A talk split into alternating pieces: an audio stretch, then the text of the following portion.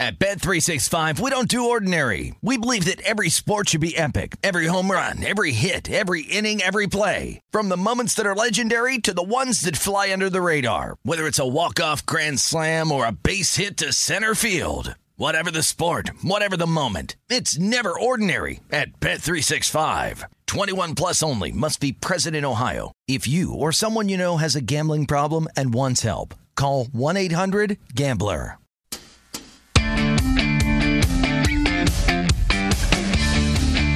It's a numbers game with your host, Gil Alexander. It's one of those idiots who believe in analytics. Good Tuesday morning to you. It is a numbers game right here at VSiN, the Sports Betting Network, VSiN.com, the VSiN app, Fubo, Sling, Game Plus, iHeartRadio, however you're taking us in this morning. I appreciate it very much.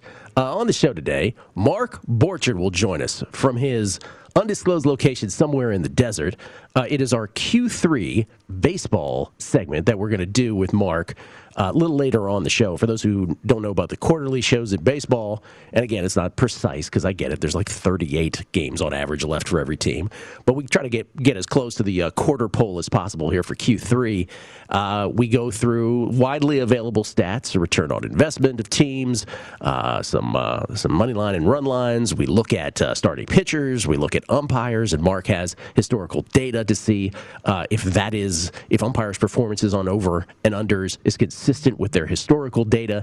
And then we get a little more granular. We'll do first five innings from a betting perspective, and then proprietary information that you will only find on this show. First inning pitcher information. We will do that with Borchard a little later on. Pete Fiutak will join us, his favorite week zero and week one bets in college football and this uh, new alliance that is going to be announced later today um, in college football between three conferences, spearheaded by the Pac 12. find out what that means uh, as well. And momentarily, Drew Dinsick to join us from the uh, Bet the Edge podcast and, of course, the Deep Dive podcast to talk tennis. U.S. Open upon us this week, end of week.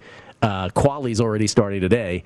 We're not betting those. Uh, and uh, a little NFL, because I want to get some macro sort of thoughts from Drew about what we saw last night. And generally speaking, I think we are all missing, I think most of us are missing, the biggest point of this particular preseason moving forward in the regular season. And I want to bend uh, Drew's ear about it, see what he thinks. Uh, first, though, yesterday, I just want to I just want to say this. So we didn't have like official tennis picks yesterday. Off of our uh, nine one and one or nine two and one, depending on where you bet that Jen Brady match. Cincinnati Open performance. So uh, either 11, either plus 11 units at on a 9 1 and 1 or around 9 plus units at 9 2 and 1. Yesterday, went ahead and gave out two plays that weren't official plays because the men are in Winston Salem, the women are in Cleveland and Chicago, and it was it, I sort of cautioned, uh, had the warning of look, there's only a few days before the U.S. Open. For those that are going to play in that major, that are playing in these uh, what are these 250 events? Remember, there's 250, there's 500, there's a thousand before you get to the slams, uh, reflected by the purse, and therefore the and and then it follows the players that end up playing these. You just don't know what some of the motivations are going to be. If, if a player's down a set or if they're down a set in a break, maybe they just pack it in and they're like, you know what, my time is better spent actually getting ready for New York City and the U.S. Open. So I, I don't go strong on these. It's not like we're going to tally up a record. That said, I just want to say uh, the tennis continues to be great because yesterday I said, look, I'll tell you what my numbers tell you what my two plays would be, and I would only put a little on it but they both hit. Uh, Tereza Martincová on the lady side. Uh, she beat Sorana Cirstea as a plus 121 dog. That hit as well. So did Alexei Popyrin over the American, the porn stashed Stevie Johnson. Uh, Alexei Popyrin as a minus 102. Was he plus 102 at the time? I'm not sure exactly. During the show, I actually got him at a worse number, minus 112. Uh, despite that number going way against us, Popyrin gets it done as well. So I'll just say it one more time because nobody is going to sustain a program on talking about tennis all day. But if you're aller- unless you're allergic to money, I'm not really sure what else to tell you. The, the main point of this is, and, and we never want to get too too uh, ahead of our britches, or what's the what's the word above our britches? What's the, the statement? I can't remember. Um, too big for our britches. Thank you. No one told me that. I'm just thinking randomly.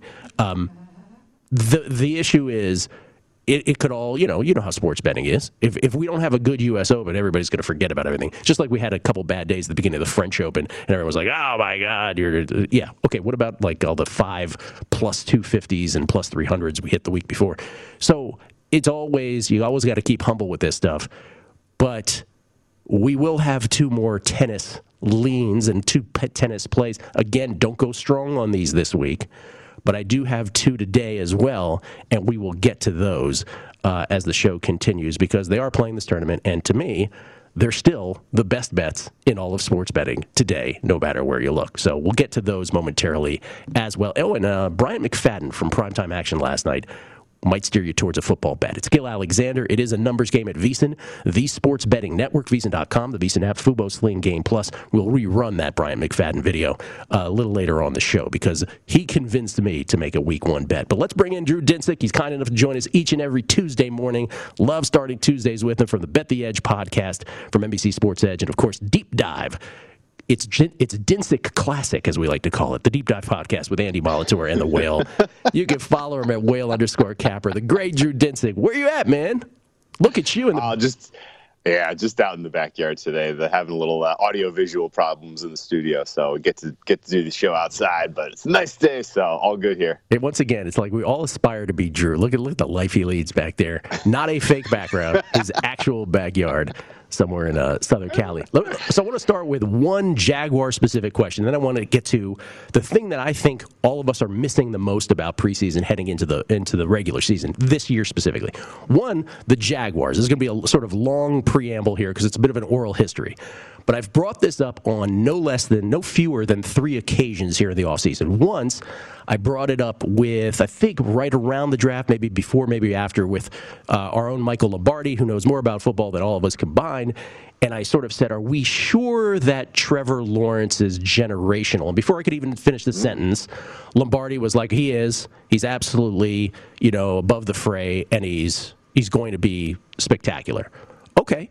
Um, even though I made the point, I was like, look, when his final games, both of his two college football seasons, one in the championship, one in the semis, he was always this, he was the second best quarterback on the field in both of those. Joe Burrow and Justin Fields being the other quarterbacks. So then we do this thing on primetime action, which you've been kind enough to join us with, uh, Matt Brown, Kelly Bidlin, where we do 32 teams and 32 shows, and we did the Jaguars day I interrupted Matt Brown, who was in the middle of his spiel, and I said, Hey, I just think the question needs to be asked Are we sure he's going to be great? Um, which he thought was a fair question, too. And then last night, after a week where, you know, the offensive line crushed him in, in week one of the preseason, again, I think it deserves just being raised. And I say it to you, Drew, like, are we so sure? And I get he's going to start week one, but are we so sure he's going to be generational? Man, no, I mean, uh, his obviously his preseason performances have not been especially impressive, and um, you know, there's a kind of a, a there are more than just your talent factor when it comes to are you going to succeed at the NFL level. Uh, a lot of it depends on what organization you land in, how you're developed to be an NFL quarterback, and there are huge questions swirling about that because the Jaguars have not proven to be a stable place to develop talent. And you know, Urban Meyer is making his first ever foray into the NFL this year, running this franchise, and it's there are absolutely questions swirling in the back of my head. I think. Uh, I mean, it's obvious the way I pop. Yeah, I mean, I'm not betting into the Trevor, you know, the Trevor Lawrence Offensive Rookie of the Year market, even though he's the only guy that you think has high confidence to start, uh, you know, all 17 weeks. Uh, it's still not a situation that I'm in love with. That they're going to have, you know, have and find offensive success this year. Um, I bet into the Jags to win the South in April before the draft at a great number. I was ecstatic to see 11 to 1 was available at the time. Uh, and I've regretted it pretty much every day since. I don't think, I don't think that they really have a vision here that looks like it's going to find success this year, and it may never find success. I mean, you know, there's there's plenty of examples of uh, college coaches coming to the NFL level and not succeeding, and there's plenty of examples of guys you know, who were plucked from the college ranks, who were deter- you know, who are who were absolute no doubters they were going to succeed at the NFL level, and they never did. So, you know, the hit rate's not 100%. And if you are operating under the assumption that this is the next Andrew Luck, this is the next Peyton Manning in terms of talent, and he will not, there's no chance he will, uh, you know, will not succeed, then I think you're probably doing yourself a little bit of a disservice. Yeah. Uh, all that's all that said, they could still win the South. The South looks so weak right now. Uh, I'm blown away by you know what that division, you know that the strength of that division, top to bottom, relative to the rest of the AFC, which is super competitive. So you know cr- it, crazier things could happen, but uh, nothing that ha- that has happened so far for the Jags in this preseason gives you any modicum of confidence that they're going to actually put up a real challenge. Yeah, and I and I said, are we sure he's going to be generational? I mean, I might have said, are we sure he's going to be good? And Yeah. one of the things you talked about is the context, and I think it's the single most underrated thing in football for years and years and years. I've said many times on the show, and I was a Washington, uh, I'm a, I am a Washington football team fan, have been for my whole life, and I always contend I was like, if Peyton Manning was drafted by the Washington football team and had a different coordinator and a different coach every single year. He's still Peyton Manning and he comes from pedigree. I'm not sure he would have sucked, but he never would have become the Peyton Manning we know. And I can't prove that, Drew. I can't prove it to anybody. But like we forget about context in football more than more than any other sport, right? In basketball, you got talent, you're gonna shine wherever you end up in some form. But man, if you end up in the wrong situation, and I think Trevor Lawrence might be this has to do more with Urban Meyer than any, than anything. I think he might be in the worst situation possible. Urban Meyer's never had to deal with a bad line, right? When he was at Ohio State, when he was at Florida, he never even had to worry for a second about his O line being dominant. Now it's like this brand new thing he's going to have to deal with.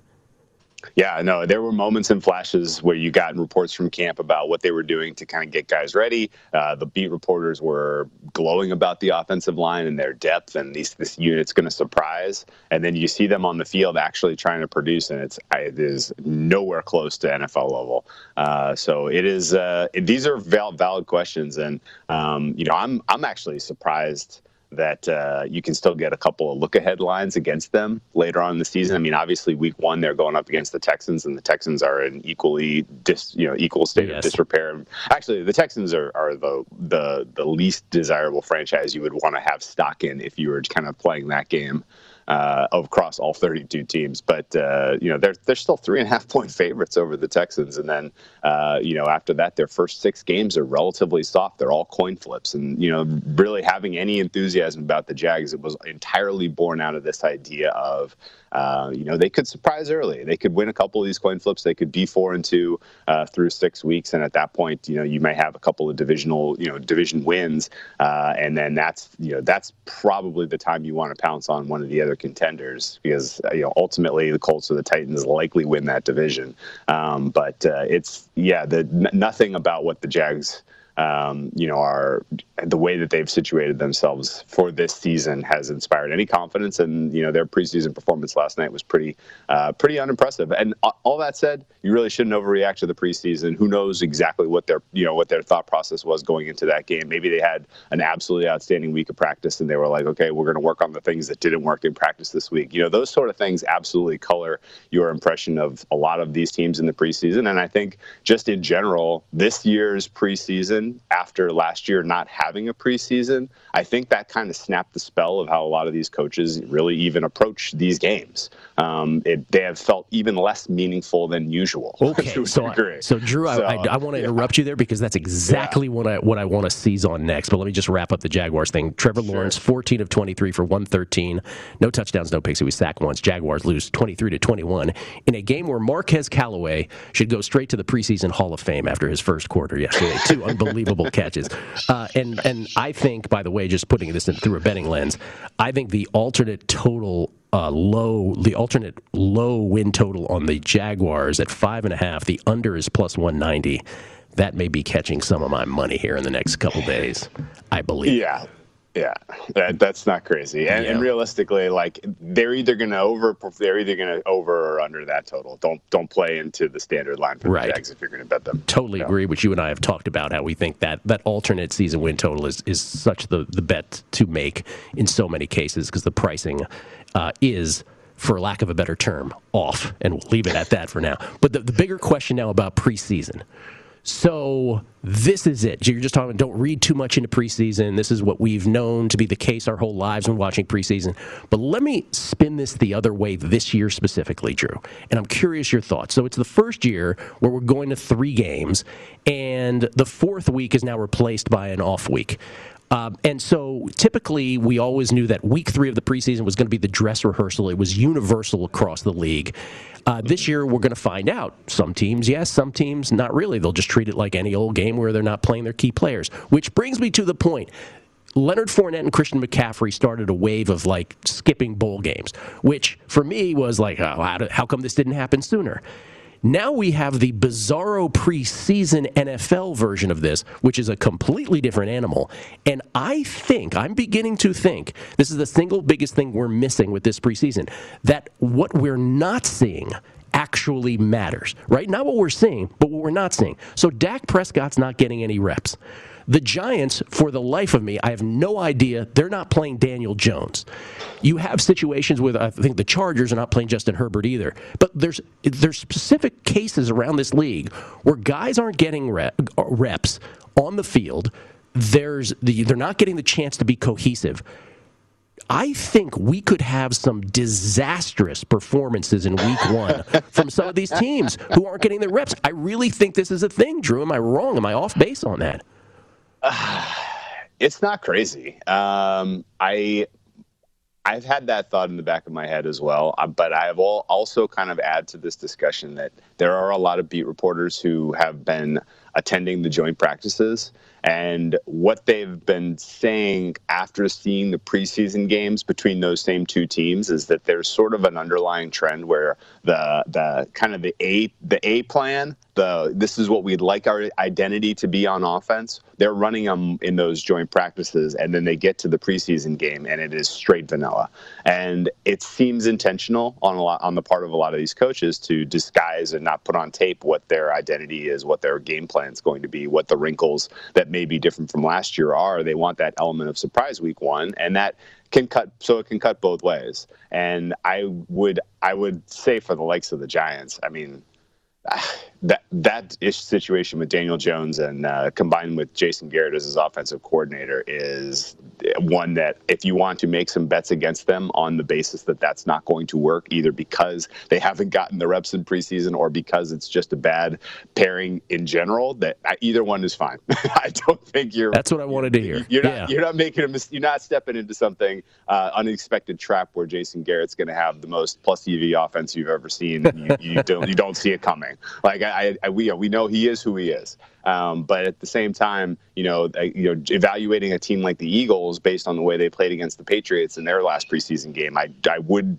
I would say be a little bit cautious about that. I would agree. Every, yeah, every report was the Eagles were incredible in their in their uh, joint practices against the Patriots, and in fact, the Patriots underwhelmed in those practices. And so the fact that the Eagles kind of kicked their feet up in the game and were like, "Well, our job is done for the week," meanwhile the Patriots were like, "Well, we have something to prove because we were so poor all week." Like that, yeah, that makes sense. Like there's a there, there there's a narrative there that I can buy into a little bit. Um, and so you know there are definitely case by case where I would say uh, you know you can take some information out of these preseason games and use it in a forward sense, and then others where there's really nothing to do at all with the information. And I think really last year not having a preseason, uh, just like you were saying with you know some of the the key players at running backs sitting out of the bowl games, I think it snapped the spell. I think a lot of NFL coaches were like, "Man, what are we really getting out of this? I guess nothing," you know. And and so there is for sure um, I think, a new era of what to expect in these preseason games. And if next year we have two, I won't be surprised at all. Yeah, uh, I don't think the, I don't think the product has been especially good. I, I, don't, you know, there's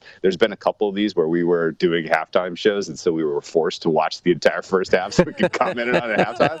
And I was like, we can't do this, man." We're watching the Chiefs Cardinals, and they had the first team offense out there for the Chiefs, and I was, you know, it's just like the, the commercials and the, uh, you know, the lack of, uh, you know, of, of really anything from an entertainment standpoint, as you wound down that half, was just it was stark. And uh, you know, this is not a good product. The NFL knows it. They're trying to winnow it down so that it you know becomes less of a uh, you know less of a portion of their overall season. Uh, and I, that's the right move. Um, and I think the coaches are in the same boat where they realize this isn't really doing them a ton of value. Right. Well, yeah. we always thought it was going to get down to two weeks. I was a little surprised that it only got down to three. I think eventually it will be two weeks again. But the only difference between last year and this year is that nobody played last year, right? And I think this year you have this weird dynamic where some teams are handling it one way, uh, other teams are handling it a completely different way. And so I think we have again the first time we're ever seeing a three-week situation where different coaches have decided to play it differently, and that could create some opportunities in week one. Speaking of which, we have only two minutes here before the break.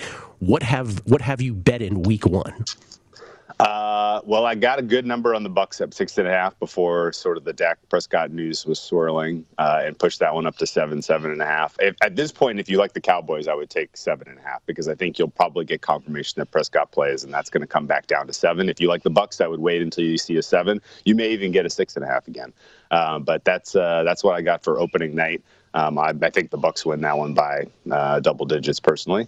Uh, and then we on Sunday, I played into a number of totals so far. My favorite look by far is the uh, Jets Carolina Panthers over 43. I think that realistically that should close about 46. Um, and I think you have you. I said this the other day to my friends, and they got a good laugh out of it. But this is the only time in your entire life where you're going to get to bet against the removal of Adam Gase on both offenses because you have Sam Darnold right. out of the Adam, Adam Gase you know fold and you have the Jets offense out of the Adam Gase fold, uh, and so the you know the fact that that was lined at 43 I think is hysterical. Um, and then uh, I, I, bet the under on uh, Cincy Minnesota. I think you probably have two relatively conservative offensive approaches there, just based on the situations and you know defenses that should take a meaningful step forward from last year. Um, and then I bet the under on the Rams um, Rams Bears game for Sunday Night Football at 45. Starting to feel a little concerned about that one because the Bears are scaring me a lot. About that Bears Bears team looks not the way I expected when I made that bet.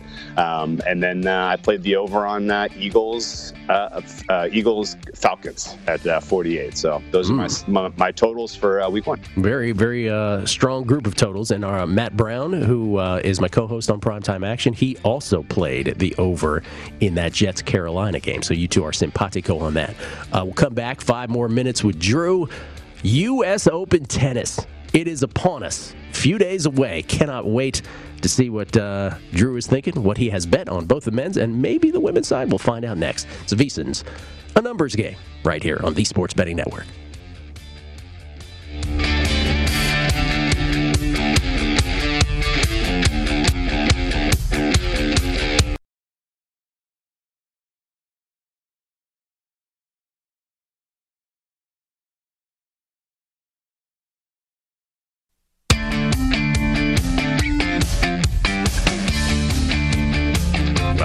To A Numbers Game with Gil Alexander. With football season just around the corner, it's time to get into BetMGM Sports Nevada, the premier sports betting app. BetMGM with all your favorite wagering options, along with in-game betting, boosted odds specials, and much more. Just download the BetMGM app today and stop by any MGM casino on the Strip with your state-issued ID to open an account and start placing sports bets from anywhere in Nevada, whatever your sport, whatever your betting style. You're going to love BetMGM state-of-the-art technology and fan-friendly specials every day of the week. Visit BetMGM for terms and conditions. Must be 21 or older and physically located in Nevada. Please gamble responsibly. Gambling problem? Call 1-800-522-4700. Skill Alexander, producer number seven. Jason Kahn is here as well. Didn't say hello to Jason earlier. You doing good? Good morning, Gil. How are you? I'm good. Uh, I was mentioning on uh, primetime last night my my review of Hard Knocks after episodes one and two because I was trying to figure out what was bothering me about this year of Hard Knocks, and and it is that it feels like a country club.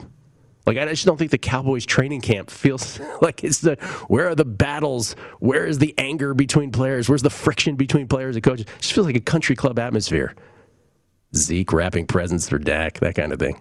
Also, like if you're to make a documentary, which is what Hard Knocks is about the Cowboys, and you're talking about Micah Parsons and some guys on and Dan Quinn and their defense, probably say the context is they're one of the epically coming off one of the epically most historically bad defensive seasons ever. Might want to throw that in. Anyway, that's my review of Hard Knock. Episode three coming up this week. Drew Dinsick from Bet the Edge and the Deep Dive podcast. Uh, Bet the Edge over there at NBC Sports um, at whale underscore capper. Drew, do you watch Hard Knocks, by the way? I watched a little bit of episode one, but uh, I felt the same way as you. I, I, wasn't getting what I was looking for. Yeah. It, so I, I called it quits. It's really, really fallen flat for me this year. All right, tennis, U.S. Open, the final major. Uh, correct me if I'm wrong. You, like myself, have a Daniil Medvedev futures play here on the men's side. Yeah, that's uh, that's kind of been my perspective all along here as we've come through this swing, and nothing that I've seen really has changed my opinion. I was shocked that he lost to Rublev. That was absolutely shocking. Mm-hmm. Um, he has owned Rublev's soul for as long as I can remember watching those two play each other, and for Rublev to come from you know a very poor first set and come and scratch and claw and fight his way back into that was pretty impressive. He ran uh, into that camera, threw him off. Yeah, ultimate yeah that was yeah that was a very unusual circumstances. And medvedev does seem to kind of go into his zone when he's playing a match and if something does you know offset you know, t- you know if something does affect him uh, it does tend to have repercussions on his performance. I don't know what that's about but uh, we've seen that before and that, that's something to watch out for um, but ultimately i think if they run up to you know if he runs up to rublev in the um, in the uh, you know say quarterfinals semifinals uh, at the us open i would expect medvedev gets through pretty cleanly too. Um, best of five makes a huge difference, and and realistically, like the way Medvedev is playing right now, I, I do think he ought to be considered more of a favorite. Obviously, Djokovic is leading the market right now, and uh, you know I understand why he's had an incredible year, and he's the only guy with any you know that has uh, you know major pedigree. Um, but his form, you know, at the at the Olympics was was spooky. Um, and you know, he's, he's, obviously dealing with a number of injuries. He's taken the entirety of the uh, Canada Cincinnati swing off. These guys, you know, meanwhile, these younger players have all been um, you know, had the chance to play each other and you know multiple times now, and you know really sharpen their games. And um, you know, guys like Zverev and Tsitsipas and you know Rublev, uh, you know, are all extremely dangerous uh, were they to come up against Djokovic. And I don't think any of them are really scared of him anymore after seeing uh, you know the way he went out at the Olympics. So I agree. It's, it's gonna it's gonna be uh, you know, and you know, by the way, you're talking about a bunch of younger players. If the conditions are as we typically see at Flushing Meadows in September, it's going to be hot and that tends to have an impact on Djokovic more than the younger guys. Djokovic in general does not perform especially well in the heat. Some of his most underwhelming finals have been U.S. Open finals in the heat on Sunday, uh, and that's kind of been in the back of my mind as to what has opened the door for a player like Medvedev to beat him head to head in a U.S. Open final. So, um, yeah, yes, I completely understand that. You know, when he was peaking through the uh, French Open, Wimbledon swing, um, he was unbeatable, and that player I think is behind us at this point and him finding that form again for uh, this U.S. Open uh, fortnight would surprise me. Yeah, no uh, Roger Federer uh, getting knee surgery. We may never see him again on a tennis court. No Rafa Nadal. Uh, I really do believe it's Joker, Medvedev, or Sasha Zverev. I don't see anybody else taking this, Drew, realistically. Yeah, if you told me that the final four is Djokovic, Zverev, Medvedev, and uh, Tsitsipas, I would I, I wouldn't blink. Yeah. Um, that's that's you know that it would take something pretty outrageous to upset those four from making the final four. Okay, you got a runner? or you, you want to stay and give some ladies tennis? Oh yeah, thought? sure. Let's talk. Yeah, let's keep All talking right. some tennis. I was going to say give some thoughts on the ladies, but then I figured that wasn't the proper sentence. Ladies tennis, of course, the ladies side at the U.S. Open uh, coming back. I have made one of futures. I, I bet Med, uh, Medvedev, by the way, plus five seventy five. It's the only nice. futures bet I have on the men's side. I have made one on the ladies side. Uh, obviously, much more wide open than what we just discussed. We'll get to that. Me, yeah, yeah, I want to guess it. I want to try to guess. Okay, we'll do that. I actually, we'll I actually bet her recently in another tournament, so maybe you, uh, maybe you're hip to it. We'll find out what that is. And a couple tennis picks I have today. Don't go crazy on them. Uh, it's only Winston, Winston Salem and Cleveland, for goodness sakes. We'll do that next. Numbers game at VSiN, the Sports Betting Network.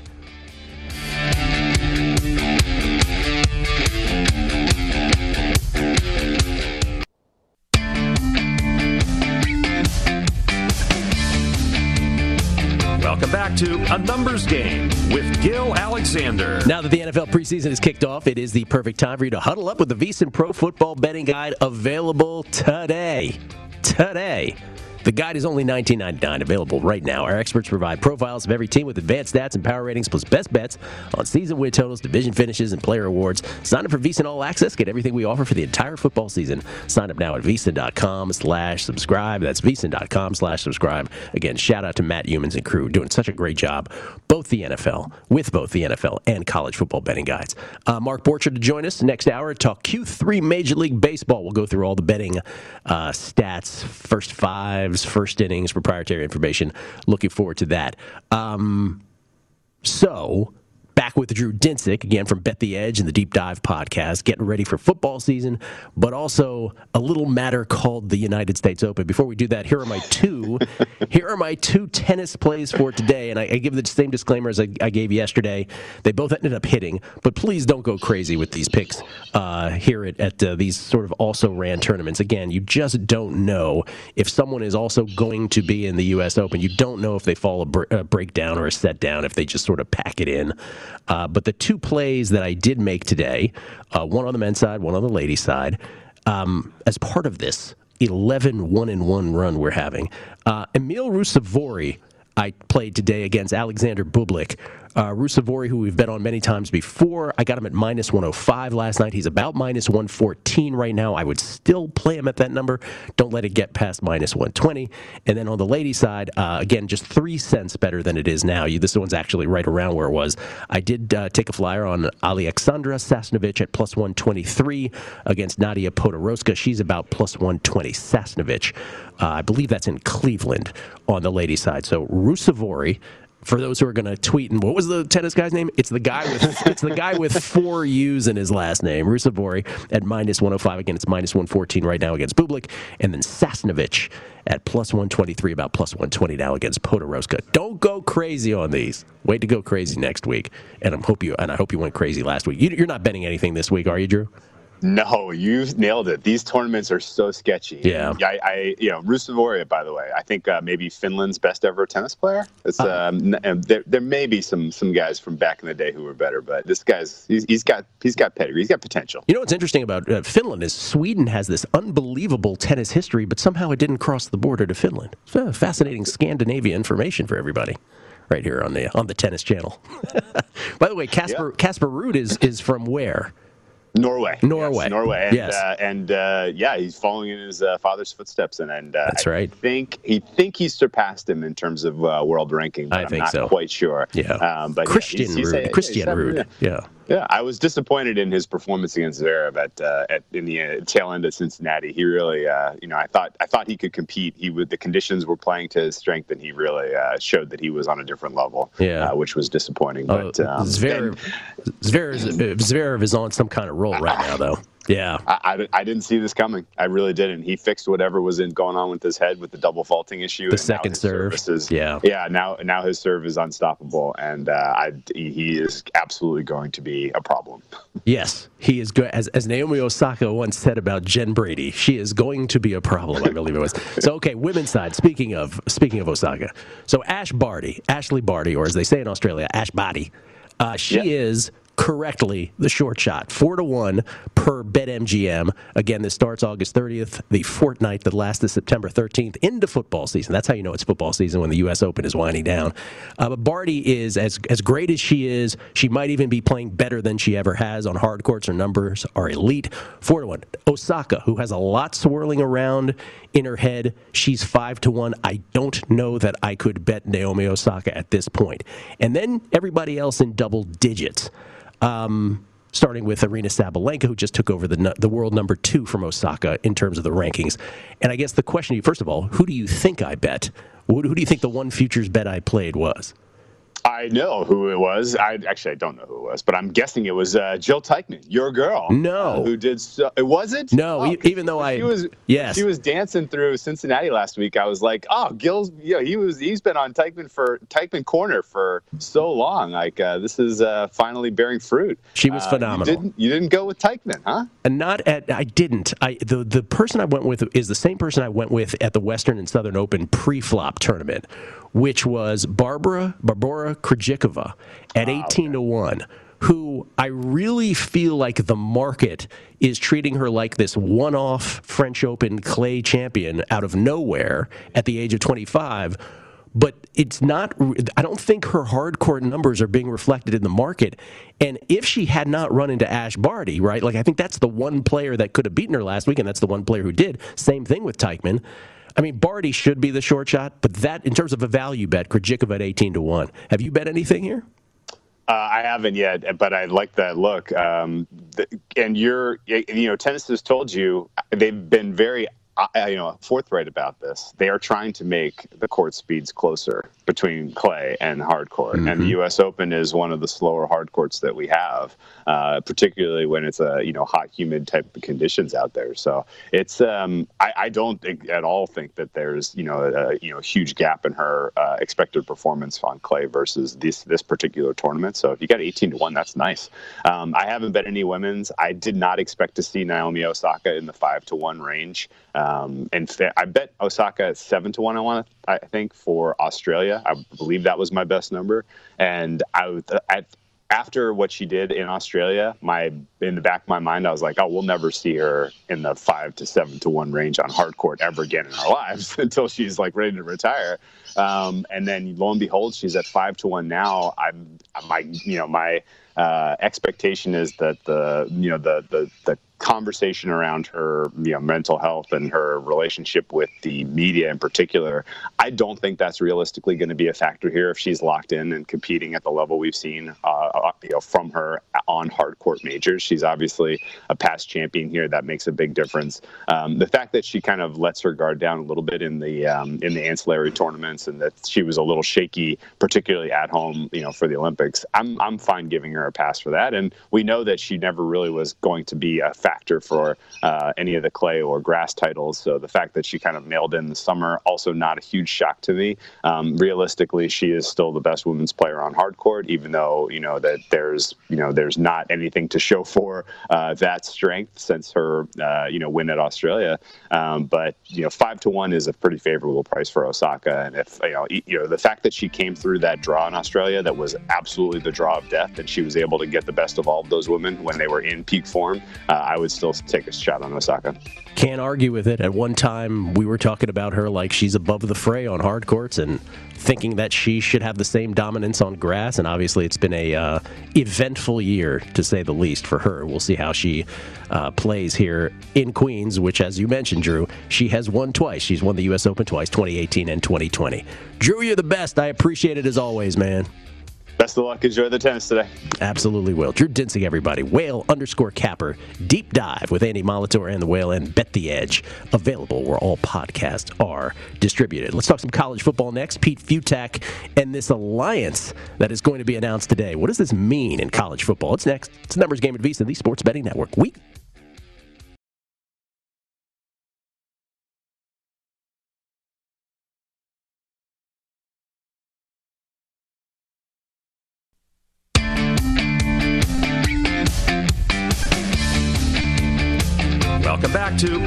Game with Gill Alexander. No one raises the stakes for the English Premier League like BetMGM. Sign up for the BetMGM app using code VSIN100, and if your first wager is a $1 moneyline bet on any EPL game, you'll receive $100 in free bets if either team scores a goal. The opportunities to win big this season don't stop there. Try BetMGM's one-game parlay feature to make selections within a single soccer game. Download the app or go to BetMGM.com and use bonus code VSIN100 to win $100 when you bet on any English Premier League game and either team scores a goal. Fearlessly on dozens of sports at BetMGM, the king of sportsbooks. New customer offer, paid in free bets. Eligibility restrictions apply. Visit BetMGM.com for terms and conditions. Must be 21 years of age or older to wager. Please gamble responsibly. Gambling problem? Call 1-800-GAMBLER. Promotional offer not available in Nevada. Gill Alexander. Every time we have these screens up in the studio, every time you look up somebody's doing a Jeopardy story, just give the job to LeVar Burton already. People's champion. Let's go. Reading Rainbow.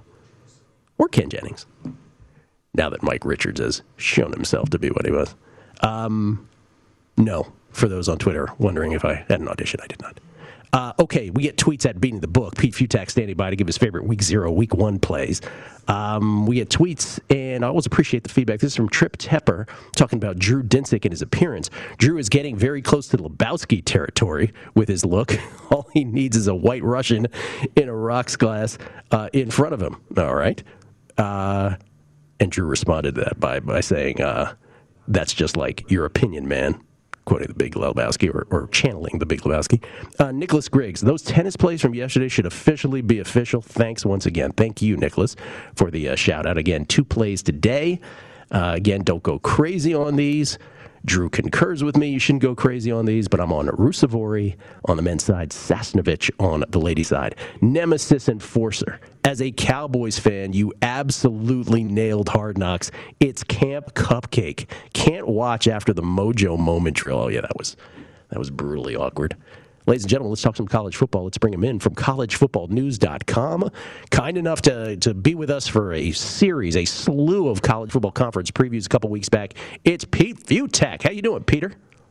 I'm doing just fine. I'm embarrassed that I am not more fluent in Big Lebowski. Yeah, me that, neither. That sh- I've seen it. I I, should it should be right in my wheelhouse. I love the Coen Brothers, love Jeff Bridges, love uh, uh, all the cast of characters and stuff. It just never never seen it registered with me. It, never seen it. It was it was good. I just don't remember yeah. it all like everyone else. But but people just live off of it. But uh, uh, I'll have to watch it again because I know too many people who just live on that movie. Yeah, not my uh, not, not, nothing relatable to me. I haven't seen it, but I'm, I'm told it's it's the fabulous. stoner culture of a yes. Alexander doesn't yes. uh, kick in. Yes, uh, The Wire that, that I love. This is not so much. All right, oh, so don't get me started on that. Oh, yes. the greatest show ever. Okay, uh, no. Nicole Gangs Auerbach. of London, by the way. What's that?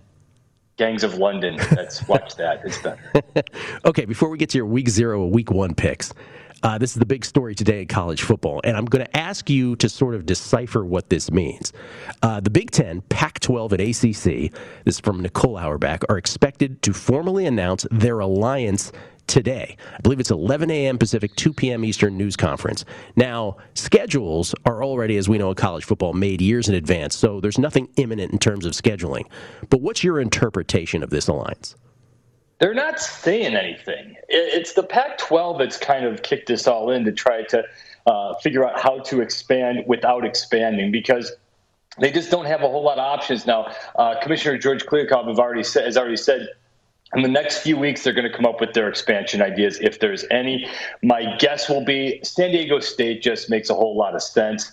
Uh, I have an article up uh, right now on CFN where uh, the one big advantage that this alliance, alliance has over the SEC is if they really did combine forces here they dominate the media markets because the SEC, I know college football isn't all that big in San Francisco and not necessarily in New York, but they would have like 23, maybe even like, don't even count St. Louis, maybe even 24 of the top 30 media markets in the country.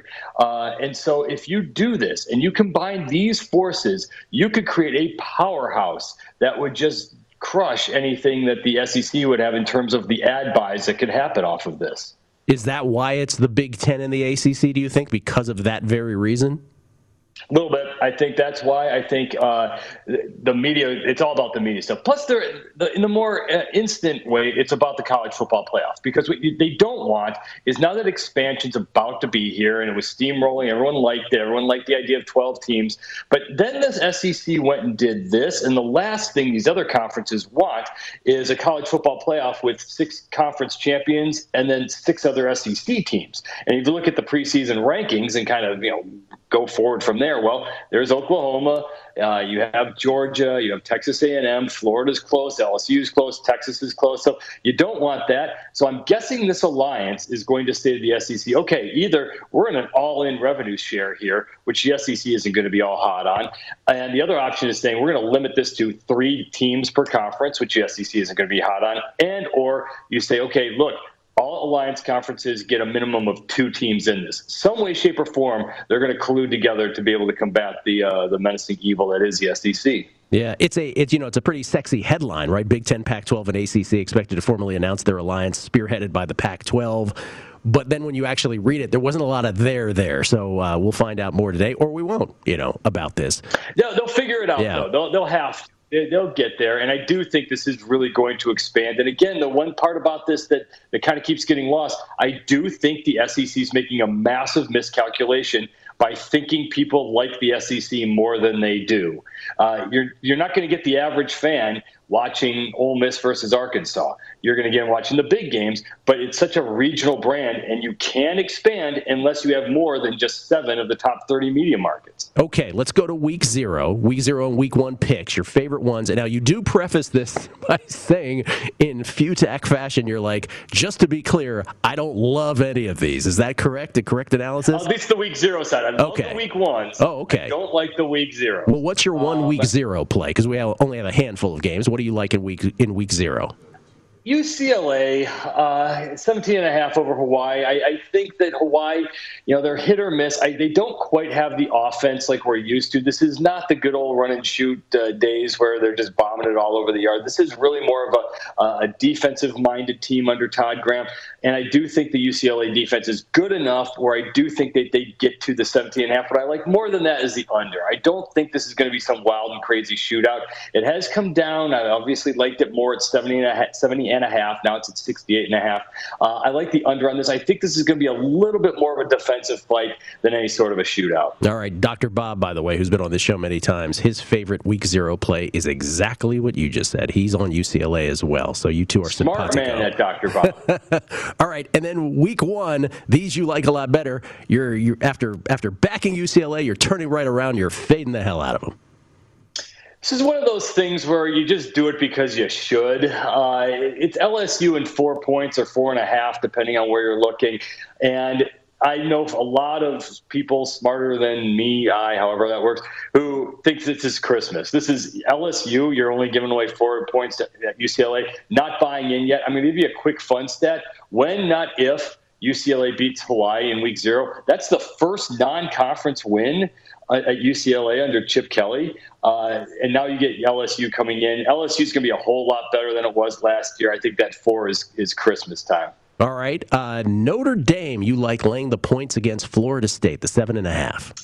It's always tough week one because you're you're still guessing. You don't have preseason to go off of. You're still waiting for uh, to see how these teams mature. You're still trying to figure out the quarterback situations at a lot of this place, these places.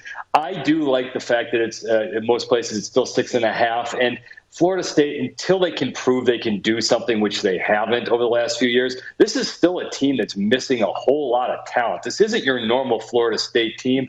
Uh, I don't want to get gross here and talk about the emotion of the you know the Bobby Bowden passing and as being any sort of like motivating factor or anything like that. Uh, so they. But I still like Notre Dame to think that this team is just going to be strong enough, especially defensively, to win this thing by a touchdown.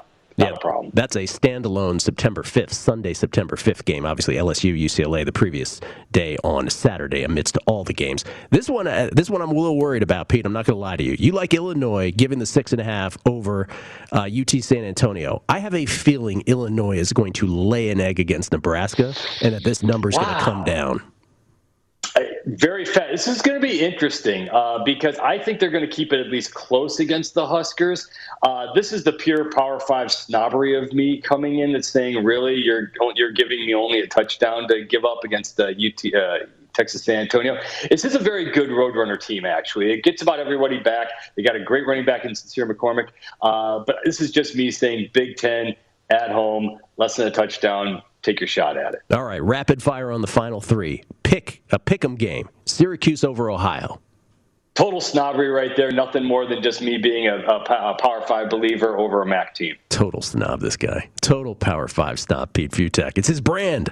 Uh, then you're not afraid to lay the wood with Pitt over UMass. 38 points you're laying. UMass is awful. They had an awful spring session or an awful mini session last year with only four games. I think they only got like one touchdown in the final seconds of one game.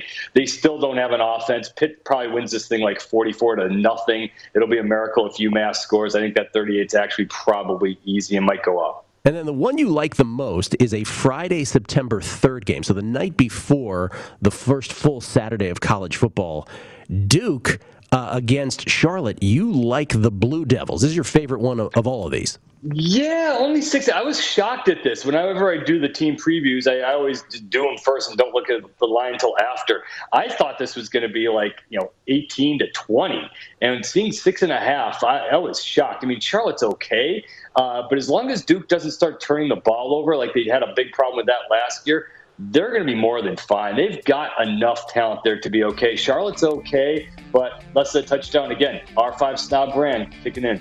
Somebody give me a line on Monmouth versus Middle Tennessee State. That's all I want to see. I'm going to pound that. Seven and a half.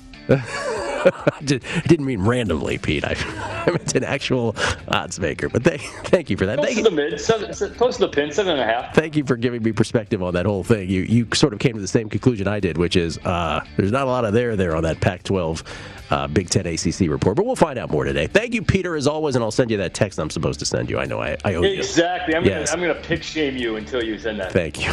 Pick shaming. Thank you, Pete. Appreciate it. There you go. collegefootballnews.com where Pete uh, plies his trade. Uh, we have expert picks there, and I'm late in getting some to him. I will do that. Next, Q3 Baseball, the quarter poll. Mark Borchard and I do our thing, which we've done for years.